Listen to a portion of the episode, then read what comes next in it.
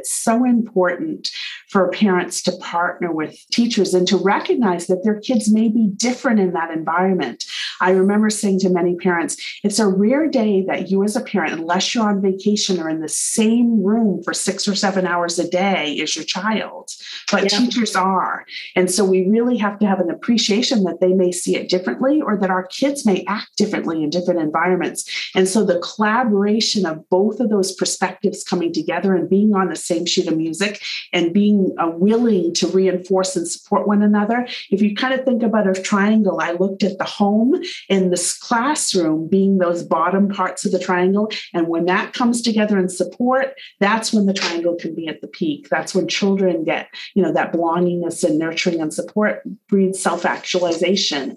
And that's what we've got to be committed to. Hi there, it's Kanika.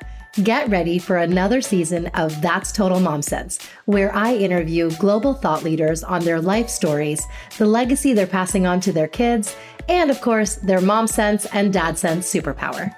It's me, Bobbi Brown. Can't wait to share my story. Hey, I'm Daphne Oz. Hi, I'm Shawnee Darden. Hi, this is Crystal Lynn. Hi, I'm Bhavna Milan. Hi, this is Tony Leroy. Hi, I'm Shannon Lee. Hi, I'm Farnoosh Torabi. Hi, this is Michael Perry, founder of Maple, and you're listening to me on That's Total Mom Sense. It's our mission to be inclusive, so we're having dads pull up a seat at the table. Tune in to my new monthly segment, What Matters Most with Maple, featuring my co host, Michael Perry, tech founder and devoted father of two. Thank you to my brand partners, community, and you, yes, you, for making this podcast possible. Episodes release every Thursday.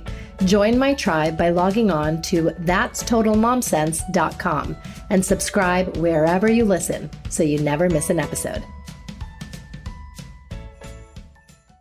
It's Teachers Appreciation Week, the first week of May. So I wanted to honor my favorite teacher of all time. She's my second grade teacher, who to me was Miss Coy and is now Dr. Lynne Coy Ogan. It's true that the most formative years in a child's life are from ages zero to six.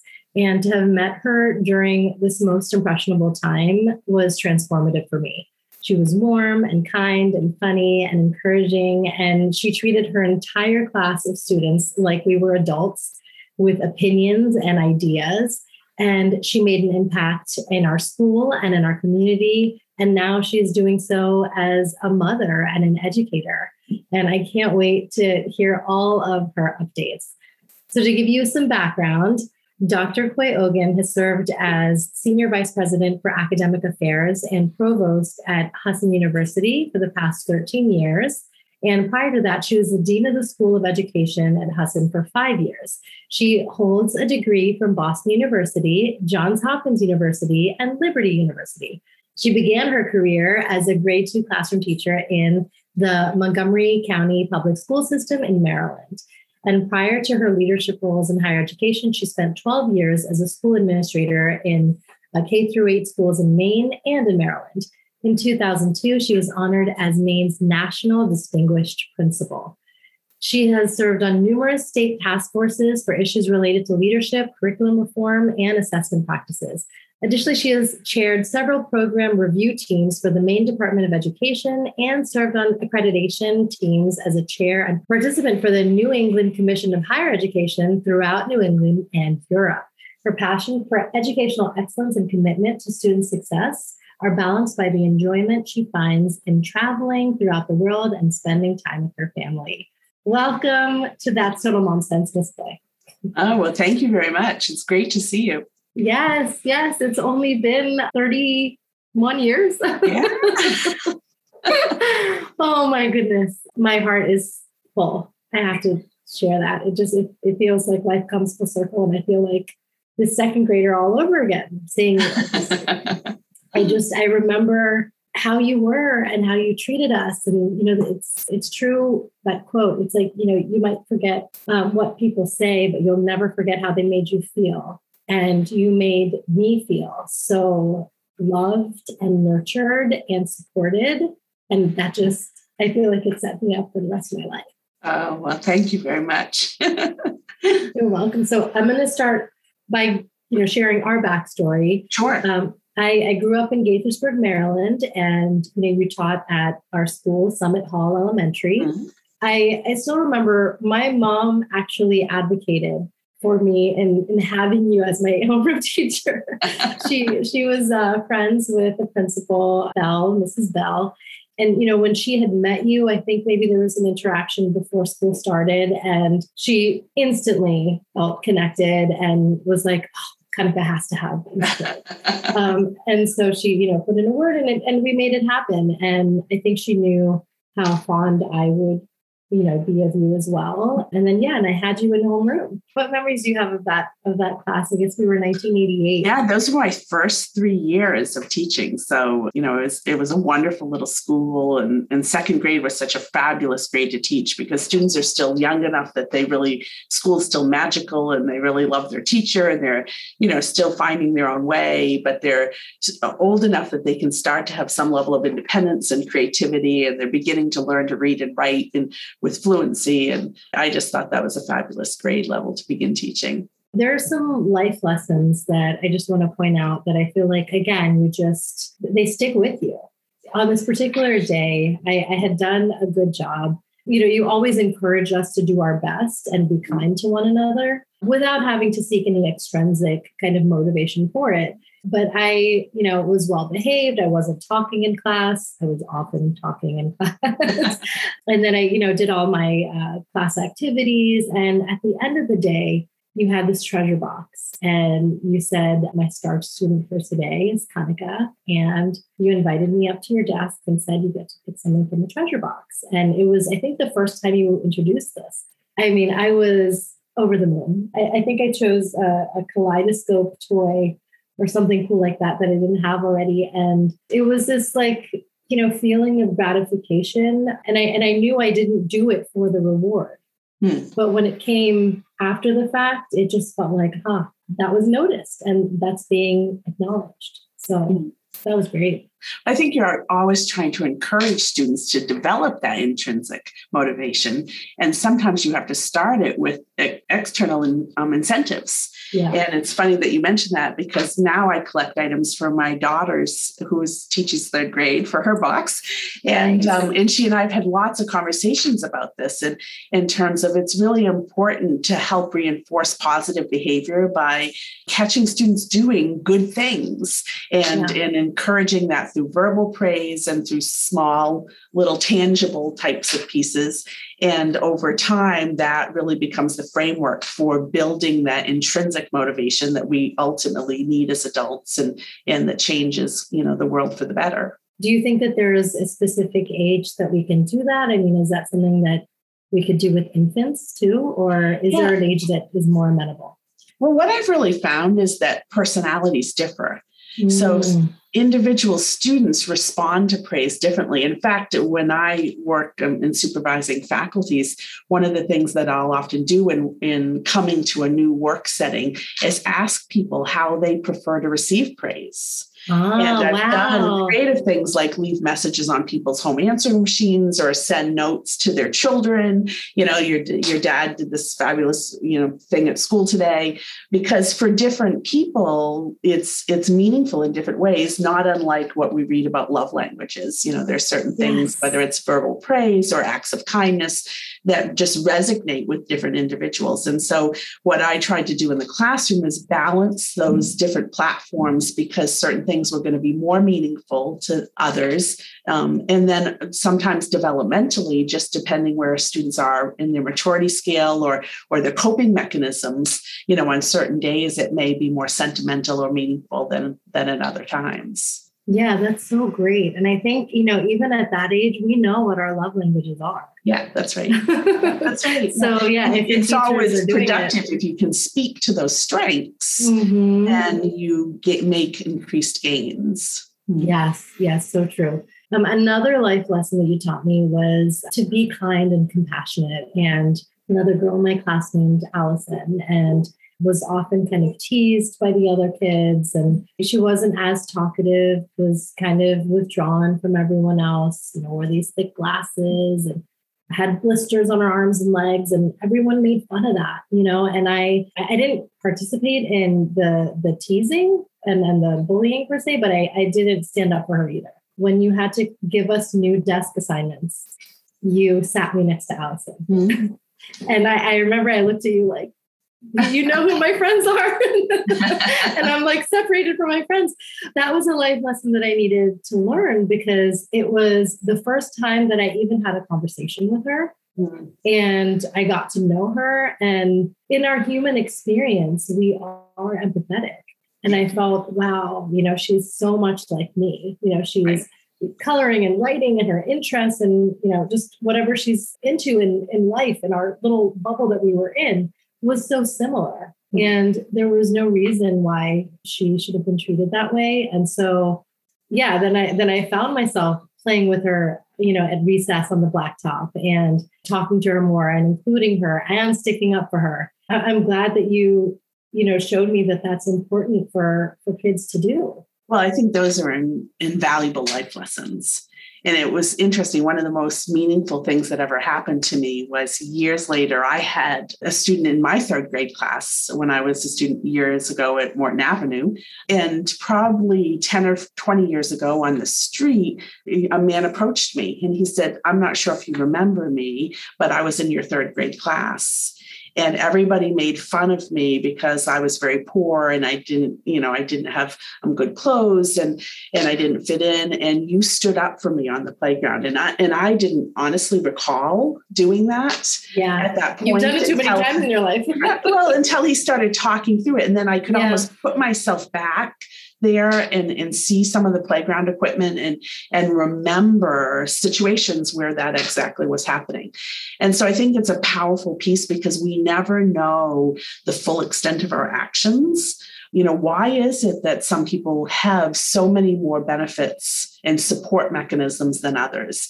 And i've been a strong believer that schools are great equitizers of those scenarios. Yeah. and so if we're going to change the world for better we have to empower and teach students how to have compassion and sensitivity. And then also we have to give them the tools to learn how to produce effective change. And standing up for bullies and um, and developing deep compassion and recognizing that there's a lot more commonality amongst people than differences those are really important life lessons. And, and so they begin as small nuggets. And when students find success and connections like you said they're transformational. And i think those are really important seeds that as parents we have to be purposefully committed to. And as educators we need to prioritize. Do you have any tips on how to go about this as parents? Because so many of these values start in the home. It's a bonus when your teacher is aligned and you know simulating that in the classroom. One of the things I always have tried to keep in mind is in my parenting and in my teaching is that everything that I do is always on record. And when I say that, I mean little eyes are watching.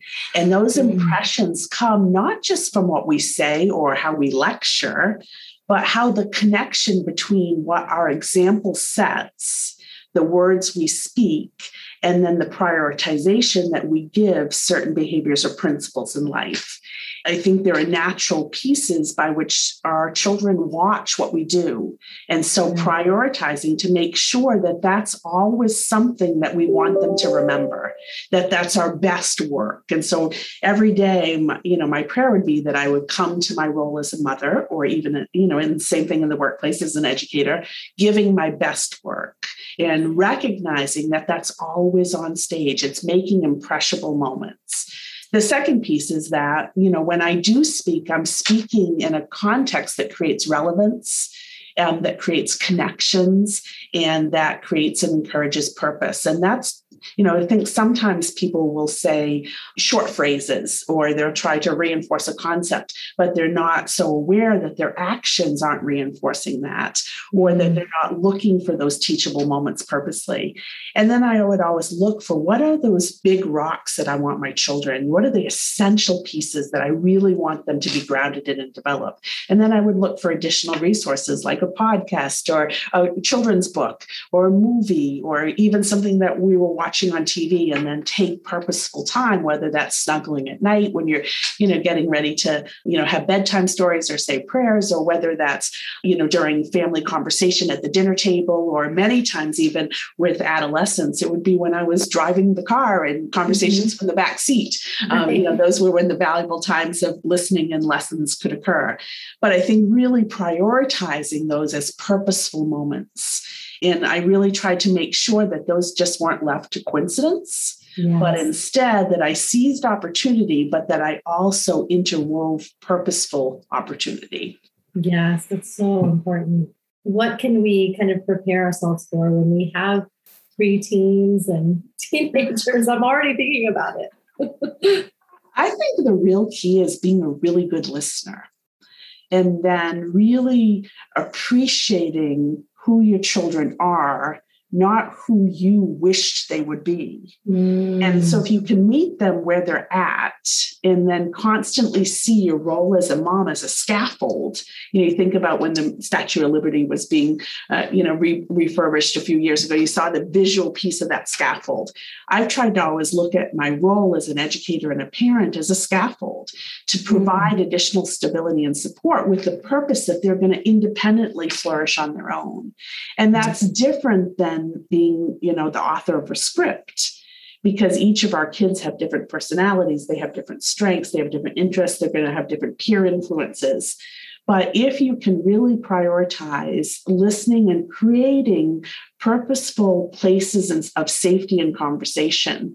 And for one of my daughters, that really was in journaling. She loved to write. You know, she was much more comfortable um, sharing that in articulate and sharing in writing. And with another daughter, she's very, very verbal. And so she really needed that unconditional presence time of knowing that she could come talk about whatever. Recognizing that when children are ready to talk, we have to be ready to listen. We, you know, with the busyness of life, we might be tempted to say, I'll get back to you.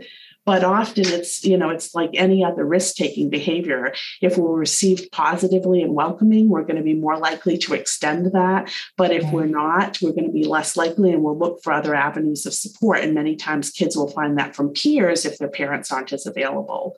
Right. And so I've really always tried to prioritize that at every step of my kids' development. And I think, um, you know, it's real easy as a parent to write a check and send it in, but our kids don't learn from that.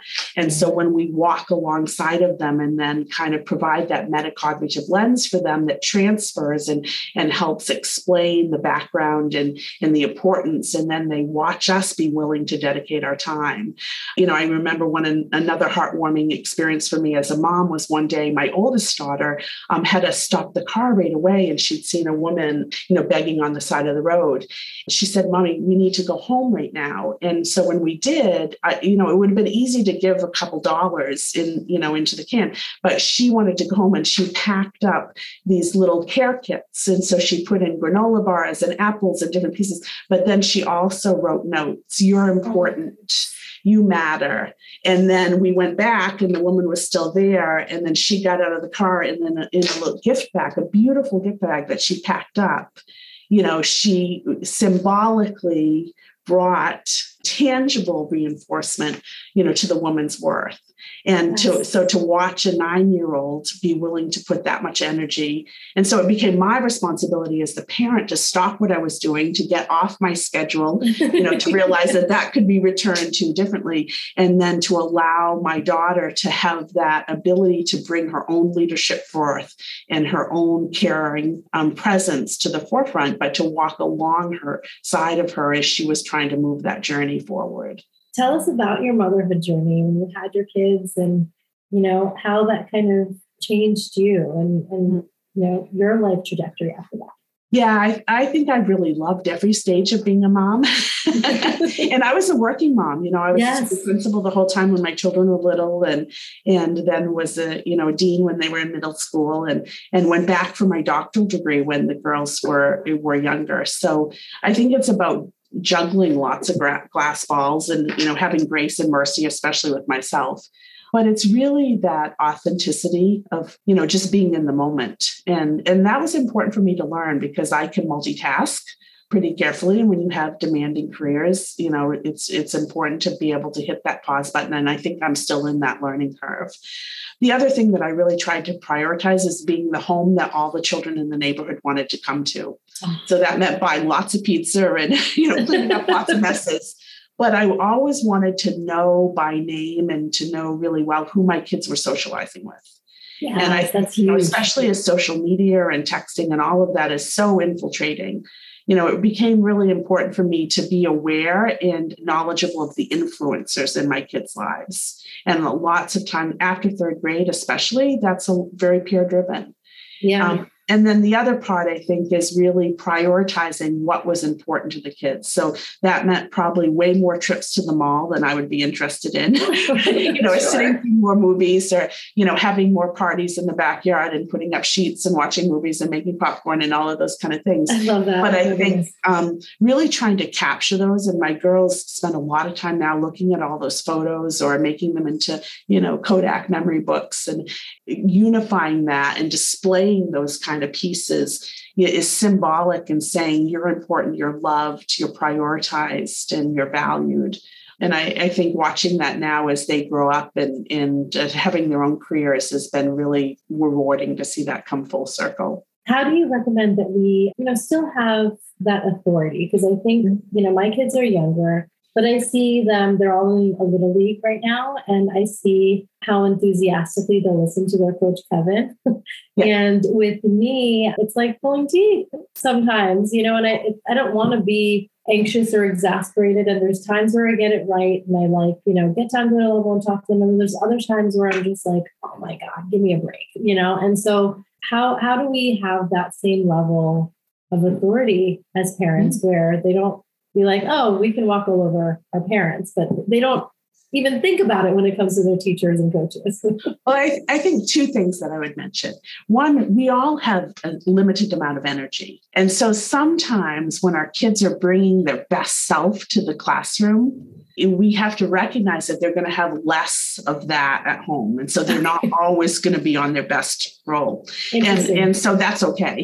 Yeah. and then the second, the, and, and I would always say that I would choose for my children to learn how to have their best self in those new important environments. And if they have to be a little bit more authentic and less you know less perfect at home you know then that's okay. And then the second thing is to really have those authentic conversations and not in a parent voice but more in a coach's voice mm. and to be able to say gosh it see you know we seem a little jumbled tonight. You know does it feel off to you?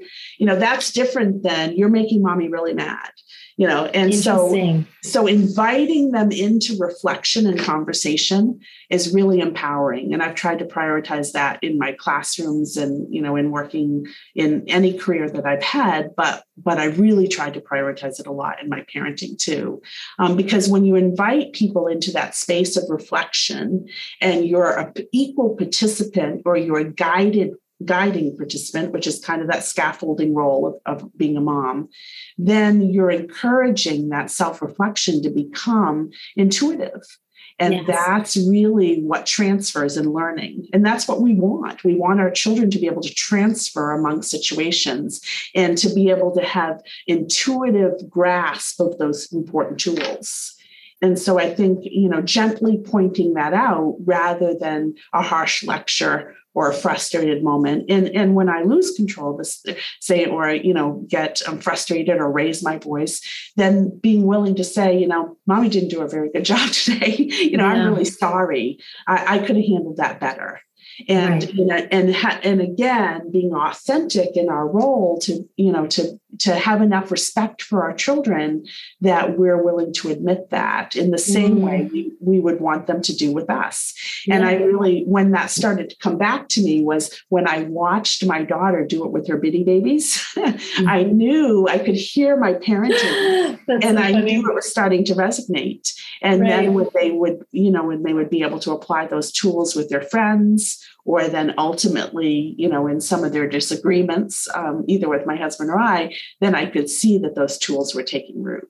How do we navigate this whole new world that we're in? It's, you know, very much this digital era and Jetsons life come true, where we're video conferencing and have robots to vacuum and all this stuff, but more particularly social media and the impacts around that. I'm so glad I grew up in a generation where we didn't have the internet. I, yeah. I just I feel like the dangers online and and the toxicity that you know that can be created from that. It's um it's really scary. And so mm-hmm. you're seeing it as a parent and as an educator. And yeah, how, how do we just incorporate social media but protect them at the same time?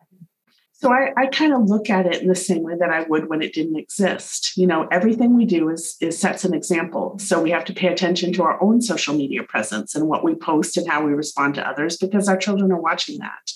Right. The second thing is how much it overtakes our own lives. If our children are constantly watching us text instead of paying attention to them right. at dinner, you know, then they're going to prioritize that or or feel that that mode of conversation and communication is important. Right. I think the other part is being willing to set boundaries in the same way that we set boundaries of when they come in from playing in the afternoon, you know, really limiting that face time on the computer or on the phone. I, I used to have it in, in terms of the option, the parental monitoring option um, through Verizon so that, you, you know, it shut off at a certain time and they couldn't have access. And, and then it would, you know, it would monitor or would alert me if there was something unsafe going on. And that right. wasn't popular with my kids, but I right. talked to them about the fact that that was a privilege. And, you know, in the same way that the car keys were a privilege when they were 17.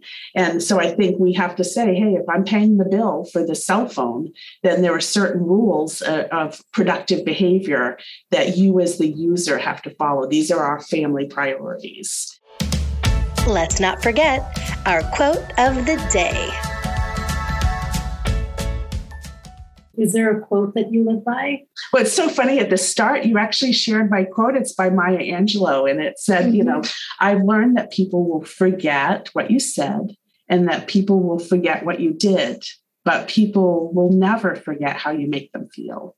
And so I think really taking the time and making sure that, you know, I often ask myself, does this need to be said? Does this need to be said now? And does this need to be said by me? Right. Because you know, sometimes our temptation can be you know to try to um, to get in our opinions. But but having that discipline of self-reflection and then also really um, paying attention to listening first and then trying to see in that scaffolding moment how we can be an enhancer in our children's development rather than get into a tug of war. And i think lots of times parents can fall into that as educators can too because it gets stressful and people are tired and stressed but to really be able to step back and say, what is it? You know, I, of course, I, have never met a parent that doesn't bring their best. I've met a lot of parents whose best is at different levels. but I think, um, you know, people are trying, you know, they love their children and they're trying their best. But, but at the same time, we have to be able to step back and say, okay, if I, pa- if I could press pause how could I do that even better? And, you know, and we're not always going to be at our peak game and we have to give ourselves that grace and mercy. But at the same time, when we're not, we have to accept responsibility and be a role model for our children and help show them how when we make mistakes, we have to back up and be committed to self improvement. So, where can my listeners find you, and especially the class of um, 1988 second grade, all my peers um, who are listening, where can we find you? Yeah, so um, so uh, has all my contact information. You know, I, I'm always excited to get emails from former students and and to hear what's going on in people's lives. And you know, I always try to get back to everybody that that reaches out and contacts me. But but yeah, so much of my identity and and um, as an educator has been in that uh, that space of being available and um, and really being committed um, to lifelong learning and transformational experience experiences for improvement. And and so um, you know, I I always enjoy hearing from students and, and former students and you know people even as they come for prospective students to the university to have people approach and say, you know, I actually had a fond moment of uh, a couple of years ago of hooding a doctoral student in physical therapy, and he said to me, you know, Dr. Coy Ogan, do you remember me? I in kindergarten you gave me a terrific kids award. so you never know where those moments might come from from. But just like for you, when I, you know, when we reached out and I heard from you right away, I could go back to that second grade classroom in Gaithersburg at Summit Hall and see you at age seven and, mm-hmm. you know, and, and uh, how diligent of a, a, student you were. And I remember your mom stopping by the classroom. So yeah, I, I'd be delighted to, to hear from people and reach out. Oh, that's so wonderful. I, I can't thank you enough. I still, I can't get over this, you know, life and full circle moment that here I am with my three young kids. And, you know, you made such an impression on me as you have your daughters along with your husband. And here I am, you know, as a parent, being able to relate to you on a completely different level now. And I can't thank you enough for the impact you've Well, and I think too the role of your mom because she partnered with teachers. I remember yeah. her stopping by and you know and asking, how is she doing? What do you think? And, and I think it's just so important. That's what I'd want to leave your listeners with. It's so important for parents to partner with teachers and to recognize that their kids may be different in that environment. I remember saying to many parents, it's a rare day that you, as a parent, unless you're on vacation, are in the same room for six or seven hours a day as your child. But yeah. teachers are.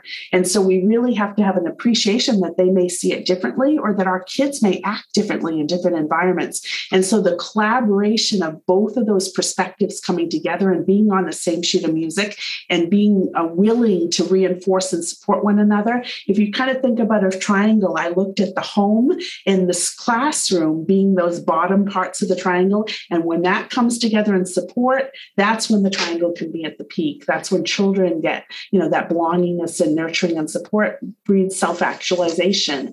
And that's what we've got to be committed to. And there are going to be different styles that aren't always going to be perfect for our kids, but that will teach them resiliency. And there are going to be styles that we're not always comfortable with parents, but that's okay. It, it breeds opportunity for reflection and encouragement and, and giving our kids new tools. But then there are going to be magical moments where it all comes together and we get that teacher that we hope that will stay with our kids forever. Yes. And, you know, and those moments um, become cherished parts of our heart.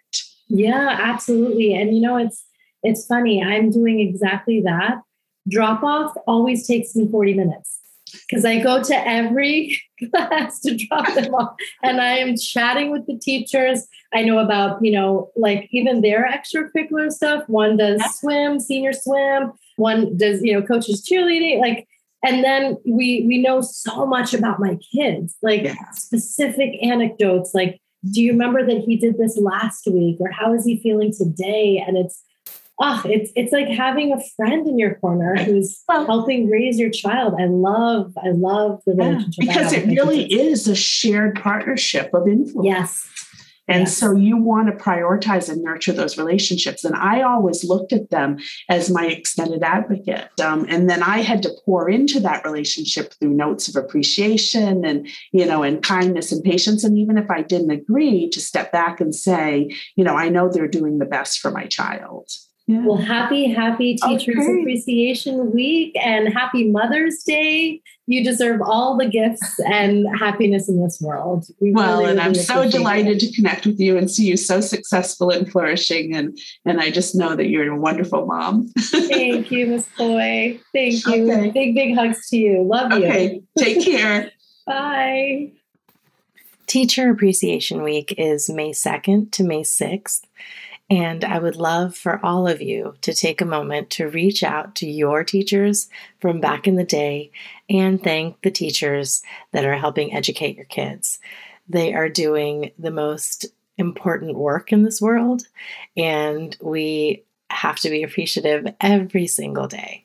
Thank you, Miss Coy, for being so supportive and fun and encouraging and loving when I needed it most you know, kids have all sorts of lessons that they can learn at that very pivotal age. And you taught me that, and, you know, were more than an extension of what I was learning at home. And I feel like that's really built the foundation of who I am and who I want my kids to be. And I'm sure that there are other children who are just as touched by your love. And I'm excited to share this episode with all of my fellow classmates from Summit Hall Elementary. They're going to love it, and we love you. And for all the podcast listeners, make sure you subscribe to That's Total Mom Sense wherever you listen to your podcasts. And you can learn more on my website, that's totalmomsense.com, and follow me on Instagram at Kanika Chadda Gupta. If you have any show ideas, much like this one for Teacher Appreciation Week, email me at that's totalmomsense at gmail.com. I love reading your messages and fan mail. It means the world to me. Thank you all for tuning in.